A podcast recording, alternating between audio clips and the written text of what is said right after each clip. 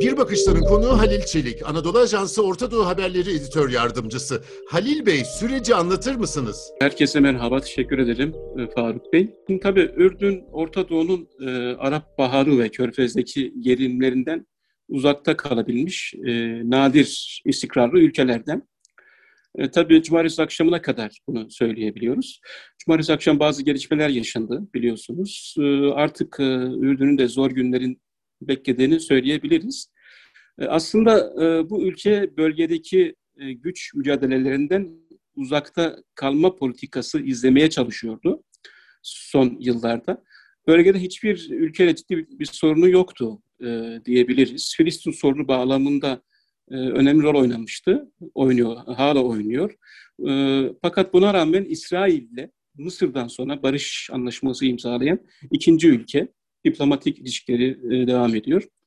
E, şimdi son gelişmelere girmeden önce e, ben biraz Ürdün'ün e, tarihi ve coğrafik konumundan e, bahsetmek istiyorum.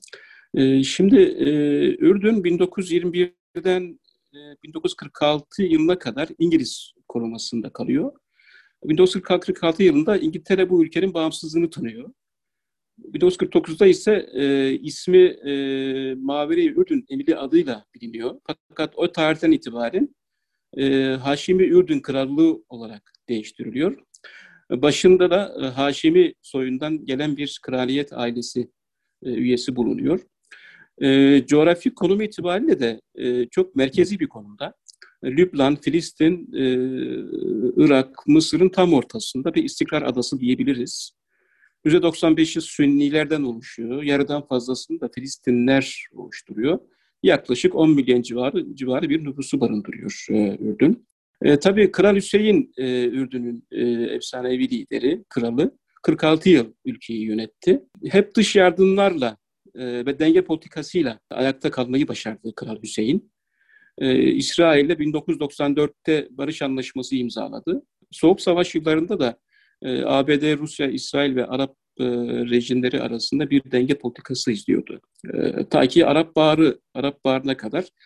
Tabii Arap Baharı'nda e, Kral Abdullah baştaydı. Ocak 2011'de başlayan e, Arap Baharı e, sonrası binlerce Ürdünlü e, sokağa çıkmış, gösteriler düzenlemişlerdi. Çünkü ülkede e, hayat pahalılığı hat safhadaydı. Yolsuzluk, e, yoksulluk, yüksek işsizlik oranları reform taleplerinde bulunuyorlardı. Fakat Ürdün'ün fosfat dışında pek bir gelir kaynağı yoktu açıkçası. E, işsizlik %25 civarlarında. Bütçe açık veriyor sürekli. Enflasyon oranları yüksek ve e, bu yüzden de dışa bağımlı bir politika izliyor. Artı e, IMF'den alınan krediler e, karşılığında yapısal reformlara e, gitmek zorunda kalıyor Ürdün e, kemer sıkma politikası uyguluyor. E, tartışmalı vergi yasası 2018 yılında gösteriler işlemişti. Suriye'deki iç savaşları Ürdün'ün hem siyasi hem ekonomik hem de insan açıdan olumsuz etkiledi. Bugünkü gelişmelere baktığımızda bu e, arka plan üzerinde de aslında daha net anlaşılacağını düşünüyorum. Önce cumartesi akşamına gidelim. Cumartesi akşamı e, uluslararası medyada Prens Hamza'nın 3 Nisan'da evinde gözetim altında tutulduğu duyurulmuştu. E, Washington Post gazetesinin haberinde e, Ürdün'ün e, eski veliaht prens Hamza bin Hüseyin ve 20 kişinin ülkenin istikrarına tehdit olduğu gerekçesiyle gözaltına alındığı iddia edildi. Tabi sadece e, Prens Hamza değil, Ürdün'ün eski Kraliyet Divanı Başkanı Basım Abadallah'ın da e, yer alması dikkat çekti. Artı Şerif e, Hasan diye e, ayrı bir isim de gözaltındaydı. E, o daha çok e, aileye yakın bir isimdi ve kabilelerle diyaloğu çok e, iyiydi. Çok geçmeden aynı saatlerde Ürdün Genelkurmay Başkanı Prens Hamza'nın gözaltına alınmadığını ancak kendisinden ülkenin güvenliğine zarar verebilecek faaliyetlerin durdurulmasının istendiğini açıkladı. Prens Hamza da avukat aracıyla BBC'ye verdiği, gönderdiği video kaydında ev hapsine alındığını açıklayıp e, yönetimi yolsuzluk ve becerisizlikle suçladı. Prens Hamza'nın annesi Kraliçe Nur da e, iddiaları çirkin iftira olarak niteleyerek e, adaletin sağlanmasını e, istemişti. Bir gün sonra Ürdün Dışişleri Bakanı e, Eymen Safedi bazı iddialarda bulundu basın toplantısında. Prens Hamza'nın dış güçlerle birlikte ülkenin güvenliğini hedef alan bir takım faaliyetlere karıştığını e, belirtti. Tabii burada e, Safedi dış güçlerle ilgili bilgi, vermezken e, yabancı bir istihbarat servisini suçluyordu. Bu istihbarat servisinin Prens Hamza'nın eşiyle irtibata geçtiğini dile getiriyordu. Daha sonra e, yine Batı medyasında e, istihbarat teşkilatının İsrail istihbarat servisi olduğu, Mossad olduğu e, iddiaları yer aldı. Bir gün sonra da Prens Hamza'nın Kral Abdullah'a bağlılığını teyit eden bir mektuba imza attığı yönünde e, Ürdün Kraliyet Divanı'ndan e, bir açıklama geldi. Ayrıca akabinde başsavcılık soruşturma ile ilgili şu süreçte yayın yasağı getirildiğini açıkladı. Dün de Suudi Arabistan Dışişleri Bakanı Faysal bin Ferhan Başkanlığında bir heyet e, Ürdün'deydi. Washington Post bu heyetin Suudi vatandaşlığı da olan Basim Avadallah'ın serbest bırakılmasını istediği e, iddia ediyordu. E, biraz Prens Hamza'dan bahsetmek istiyorum. Çünkü e, bu olaylarda e, baş aktör olarak Prens Hamza gösteriliyor. Şimdi Prens Hamza Kral Hüseyin'in dördüncü eşinden olan en büyük oğlu. Kral Hüseyin e, öldüğünde Abdullah başa geçerken e, Prens Hamza'dan veliaht olmuştu. Çünkü babanın bu yöndeki vasiyetiydi bu. E, aslında e, Prens Hamza'nın e, kral olmasını istiyordu. Tabii yaşı küçük olduğu için de üvey kardeşi Abdullah e, kral olmak zorundaydı. E, fakat e, Kral Abdullah e, yaklaşık 6 yıl sonra Eylül 2004'te Prens Hamza'yı bu görevinden azletti ve kendi oğlu Hüseyin'i veliahtlığa getirdi.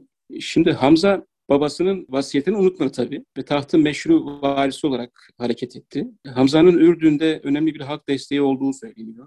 Özellikle aşiretlerle diyaloğunun çok iyi olduğu belirtiliyor. Hatta geçenlerde bir hastanede elektrik kesintisi sebebiyle oksijensizlikten hayatlarını kaybeden e, korona hastalarının ailelerini ziyareti sırasında coşkuyla karşılanmıştı. Tabii e, bir diğer isim Basim Avadallah. Yani cumartesi akşamı gözaltına alındığı emniyet gerek, güvenlik gerekçesiyle e, şeklinde bir haber vardı Ürdün e, Petra haber ajansında. Şimdi Basim Avadallah Kral Abdullah'a çok yakın bir isimdi. Yani e, bir zamanlar tabii şu an değil. 2007-2008 yılları arasında Kraliyet Divanı Başkanlığını yürütüyordu. Tabii daha sonra e, bu görevden azledildi. Ürdün'den ayrılıp Dubai'ye yerleşti.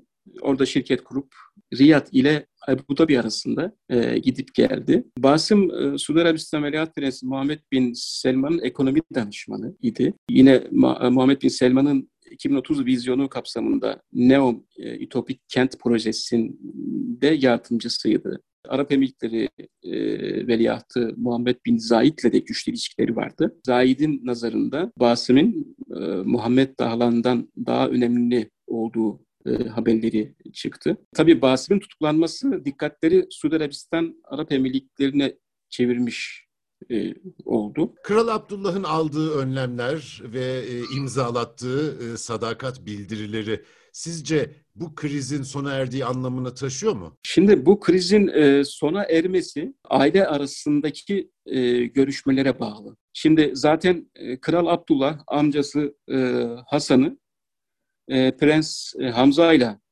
e, görüşmesi için göndermişti. Bir nevi e, Hasan, Prens Hasan araburculuk görevi yürüt, yürüt, yürütüyor e, şu şu aşamada. Fakat burada Şimdi bir soruşturma yürütülüyor. Soruşturmanın süreci çok önemli. Soruşturmanın sonucu bir bakıma gelecek senaryolarını da belirleyebilecek. Şayet e, Prens Hamza'nın hareketleri, tavırları işte komplonun içinde olduğunu ispatlarsa konu Devlet Güvenlik Mahkemesi'ne götürülebilir. Ama ben mevzunun aile içinde çözüleceği kanaatindeyim. Ürdün'ün istikrarı için de en iyi yolun bu olacağı bu olacak e, diye düşünüyorum. Saray içinde ne tür pazarlıklar döner e, şimdilik kestirmek zor. Bu durumda biz e, Abdullah'ın amcası Hasan'ın araburuculuğunun sonuçlarını bekleyeceğiz. Bu komplo mu, darbe planı mı diye e, bir e, bir nokta vardı. Oraya değinecektim. Burada iki ihtimalden bahsediliyor. Birincisi Ürdün muhalifi, muhalif çevreleri. Bunun Kral Abdullah'ın kendi konumunu güçlendirmek için böyle bir yola başvurduğunu ve uluslararası destek mesajlarıyla yerini sağlamlaştırdığını ifade ediyorlar. Yalnız e, hani bu ihtimal açıkçası bana pek güçlü gelmiyor. Çünkü e, sonuçları itibariyle bu hamlenin Prens Hamza'nın halk desteğini veya e, tanınmışlığını arttırdığını söyleyebiliriz. E, şayet e, bu ihtimali doğru kabul edersek kral e, yani kendi eliyle sarayda kendisine alternatif bir muhalif isim çıkarmış oldu. Diğer ihtimal ise ki o biraz daha tutarlı gözüküyor. Ürdün Krallığı'nın yani Amerikan eski başkanı Donald Trump'ın Yüzür'ün anlaşmasını kabul etmemesi bazı körfez ülkeleri ve İsrail nezdinde rahatsızlık oluşturduğu ve bir şekilde yani kraldan kurtulmak istedikleri yönünde. Yani bu ihtimal de konuşuluyor. Şimdi e, neden konuşuluyor bu ihtimal? Çünkü Kral Abdullah Yüzül Anlaşması'nın e, Ürdün için felaket olacağı konusunda hem Muhammed bin Selman hem Muhammed bin Zayed'i ikna edeme, edememişti. Abdullah bu anlaşma hayata geçirildiği takdirde Haşimilerin e, Kudüs'teki vakıflar ve Mescid-i Aksa üzerindeki himayesi biteceği, biteceği yönünde bir kanaate sahipti ki e, doğrudur. Ayrıca bir de İsrail tarafı var. Şimdi kralın son yıllarda İsrail Başbakanı ile ilişkileri e, gerginleşiyor. Daha da kötüleşiyor. Geçtiğimiz e, ay e, Abdullah'ın oğlu Veliaht Hüseyin'in e, Ürdün'ün vesayetindeki Mescid-i Aksa'yı ziyaret etmek iste, istemişti. E, Ürdün istihbaratı ile İsrail e, istihbaratı arasında e, korumaların sayısı konusunda anlaşmazlık oluşmuş. Veliaht da e, aşağılandığını düşün, düşünerek ziyaretini iptal etmişti. Misilleme olarak da e, Ürdün'ün e, Beş Arap ziyaret planlayan İsrail Başbakanı Netanyahu'ya hava sahasını e, kullanmasına izin vermemişti. Bunlar tabii iddialar. E, şimdi ben bu son ihtima, ihtimali değerlendirdiğimde e, hani e, Yüzyıl Anlaşması e, Trump ve damadı Koçler'in gitmesiyle bir nevi gündemden düştü. Hani geçerini yitirmese de şu anda rafa kaldırılmış durumda. Hani e, bu anlaşmaya anlaşmayı kabul etmediği için e, Ürdün'de yönetim değişikliğine gitmek veya bir darbeyi planlamak pek akıllıca görünmüyor. Kaldı ki Ürdün'deki istikrarsızlık bu ülkelerin hiçbirinin çıkarına değil. Yani ekonomik olarak dışa bağımlı bir ülkeyi, bu ülkeyi yaptırımlarla, ekonomik yaptırımlarla kendi çizgilerine çekebilirler ki bunu yapıyorlar yani bazı ülkeler. Soruşturmaların süreci gelecek senaryolarını belirleyecek. Eğer ulusal güvenlik için tehdit e, oluşturduğu görülürse e, konu Devlet Güvenlik Mahkemesi'ne gidebilir.